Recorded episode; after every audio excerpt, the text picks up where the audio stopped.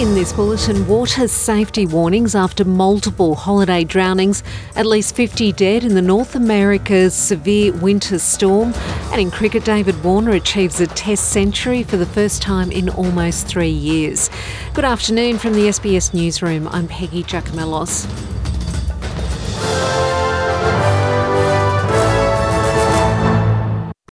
Lifesavers say people using alcohol or illicit drugs are overrepresented in Australia's drowning statistics.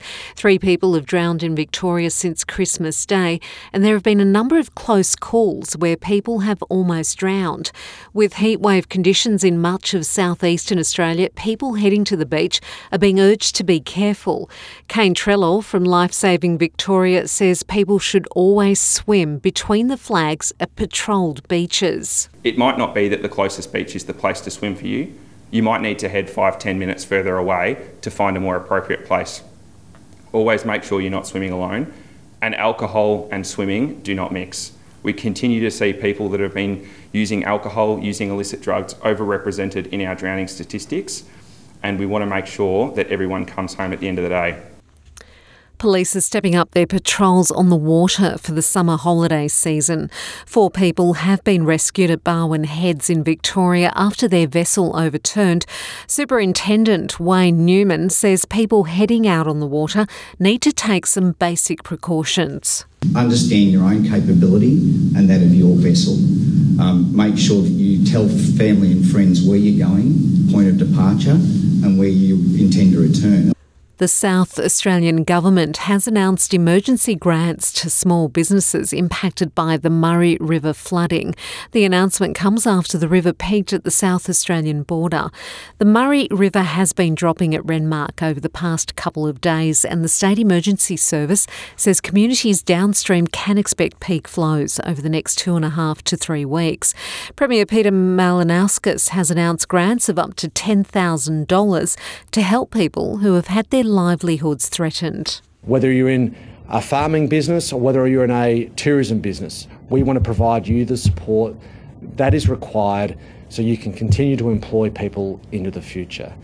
You know, um, while it is true uh, that in some respects the the flood crisis uh, um, hasn't eventuated to a 1956 level, it is still the biggest volume of water that we have seen come across the border in over 50 years in the state of South Australia. At least 50 people have been killed in the severe winter storm in North America.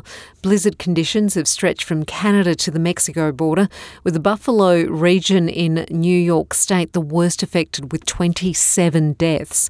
The storm has seen people stranded at airports, with thousands of flights having to be cancelled. Southwest Airlines ended up cancelling more than 2,800 flights on one day, which represents about 70% of its schedule. Jay McVeigh from Southwest says the high number of cancellations left its pilots and flight attendants not in the areas they needed to be. With those cancellations, and as a result, we end up with flight crews and airplanes that are out of place and not in the cities that they need to be in to continue to run our operations. So that is ultimately exactly how we ended up where we are. It's trying to get our flight crews back in the cities where they need to be um, to operate our flight schedule uh, and reaccommodate everyone that we can. Fewer shoppers than usual have attended the Boxing Day sales in the United Kingdom, despite the large discounts on offer. The number of shoppers has uh, was down rather by about a third compared to pre-pandemic levels. In London, the turnout was up by half compared to last year. Retail analyst Diane Wehrle says they're mixed results, with the cost of living pressures likely to be an influence. If I were a retailer, I'd be saying these results today are encouraging because what they demonstrate is they desire by consumers to want to shop in store. You know, any chance they get, they'll go into store and enjoy it. The gap from here, from now to 2019, is a big one, and that is therefore a marker and a challenge. And I would really say that that is a warning sign of things to come. To cricket, and Australia's opener David Warner has recorded a Test century for the first time in almost three years. He's achieved the milestone in his 100th match. The 36 year old reached a century just after lunch on day two of the Boxing Day Test against South Africa at the MCG. I'm Peggy Giakoumelos. That's the latest news from the SBS Newsroom. And remember to check out our suite of podcasts, including SBS News in Depth and Change Agents.